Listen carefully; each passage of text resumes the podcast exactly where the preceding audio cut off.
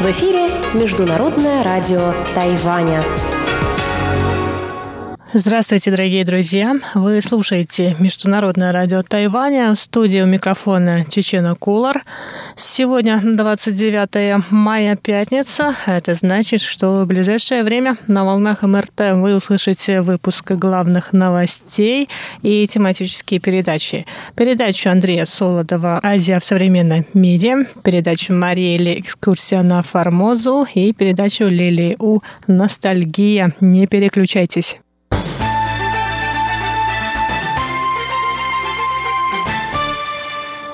Итак, главные новости этого дня. Я уже по традиции начну с сообщения Центрального противоэпидемического командного пункта, который сообщил сегодня о подтверждении заражения коронавирусной инфекцией COVID-19 у тайваньского студента, который учился в России.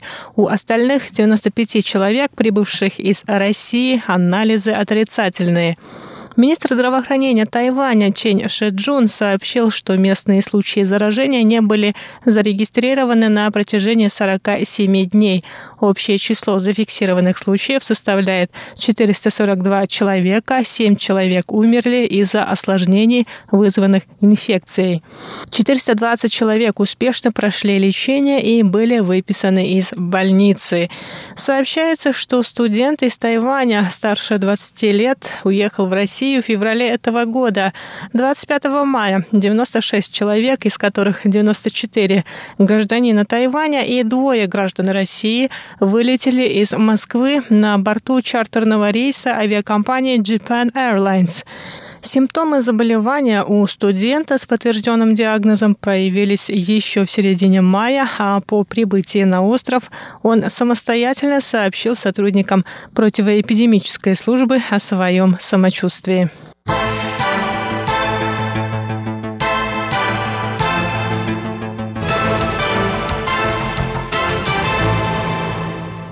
Депутаты законодательного юаня Китайской республики Тайвань обнародовали сегодня совместное заявление, в котором осудили принятие закона о создании органа государственной безопасности в Гонконге. Этот закон был принят накануне Всекитайским собранием народных представителей, высшим законодательным органом Китайской Народной Республики. Председатель законодательного юаня Ю Си Кунь заявил, что этот закон нарушает все обещания данные китайскими властями в 1997 году жителям Гонконга, в их числе право управления Гонконгом его гражданами, высокая степень автономии, а также неизменность этих прав в течение 50 лет. Все фракции законодательного юаня обеспокоены этой проблемой и выражают досаду и решительное осуждение. Все партии парламента поддерживают свободу и демократию Гонконга и всеобщие выборы, поддерживают создание каналов для диалога и призывают к скорейшему восстановлению порядка в Гонконге для его стабильного экономического развития. 安定，必利经济持续稳定发展。Спикер парламента добавил, что власти Тайваня подготовят все необходимые меры для помощи гражданам Гонконга, в том числе активистам, которые учатся в тайваньских учебных заведениях и помогут им с трудоустройством. Ю сказал, что Совет по делам материкового Китая регулярно оценивает политическую, экономическую и общественную ситуацию в Гонконге. Он призвал правительство начать реализацию программы оказания помощи гонконгцам в ближайшее время.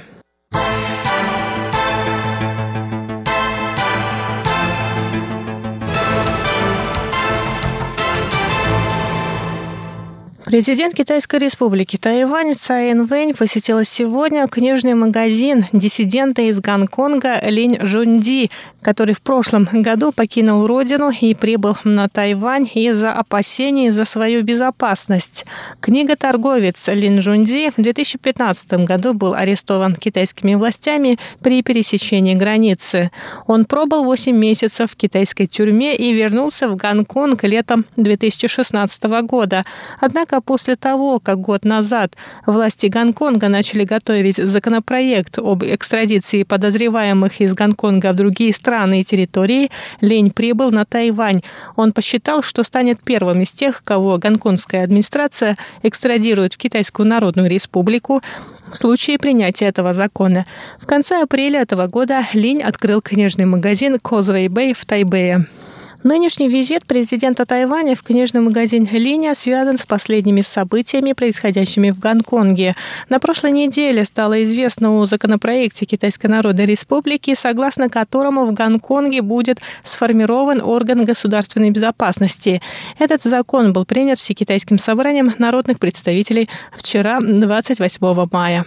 Президент Цай сказала, что тайваньское правительство окажет поддержку гонконгцам, которые захотят приехать на Тайвань из-за ограничения автономии Гонконга. Она поблагодарила Лин Жунди за верность идеям свободы и демократии и поприветствовала его от лица всех тайваньцев.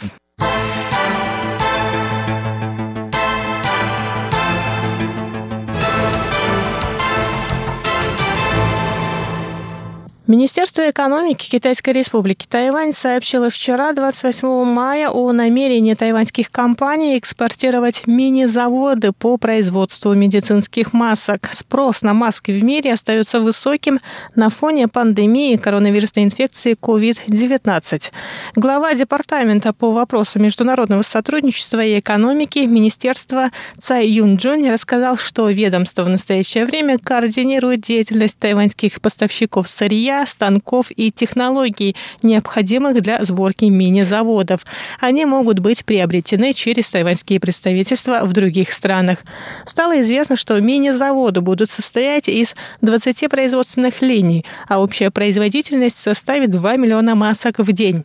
Кроме того, при необходимости мини-завод можно переоборудовать для производства респираторных масок N95 или R95. Таким образом, другие страны смогут удовлетворить повышенный спрос на медицинские маски, а тайваньские производители расширить свой рынок. Цай Юнджун добавил, что цена таких мини-заводов будет конкурентоспособной, но точная стоимость станет известна позже. Это были главные новости 29 мая. Выпуск новостей для вас подготовила Чечена Кулар. Далее вы услышите передачи «Азия в современном мире», «Экскурсия на Формозу» и «Ностальгия». Ну а я на этом с вами прощаюсь. До скорых встреч на волнах МРТ.